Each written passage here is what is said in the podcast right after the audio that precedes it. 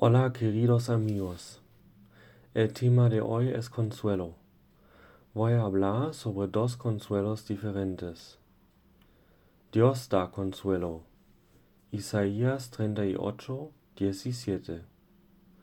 Voy a leer un versículo de la Biblia luterana de alemana que traducí libremente al español.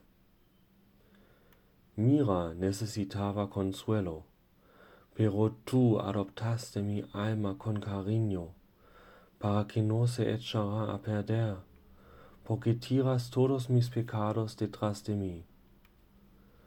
Dios cuida de nuestra alma. Este versículo habla de mis pecados, pero pueden ser también pecados de otras personas por los que sufrí. Dios es el origen del consuelo.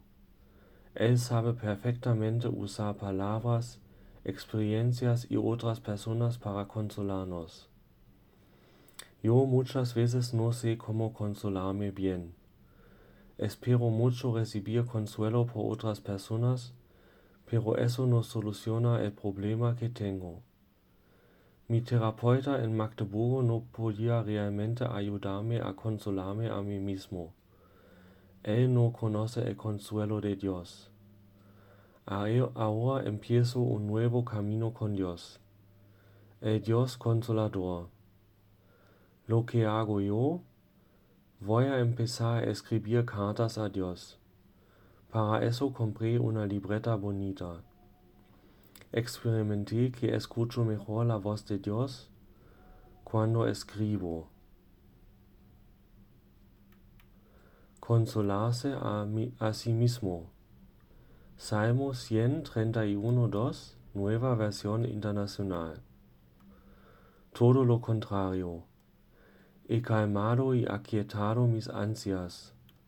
Soy como un niño recién amamantado en el regazo de su madre. Mi alma es como un niño recién amamantado. En la terapia, en la clínica, nos hablaron mucho sobre el niño interior. Es un concepto que precisa que tenemos un niño dentro de nosotros que muchas veces tiene la edad de una experiencia de sufrimiento de nuestra niñez y como no creció, actuamos todavía como este niño. Yo pienso que cuando queremos consolar a este niño, tenemos que encontrar el equilibrio de no concentrarnos en nosotros mismos. Es mi experiencia. Por eso necesitamos primero el consuelo de Dios.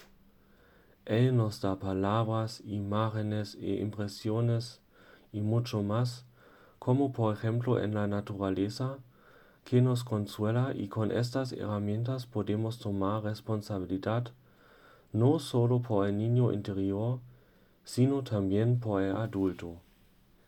Espero que te sirva y que experimentes el consuelo de Dios. Que tengas un buen día.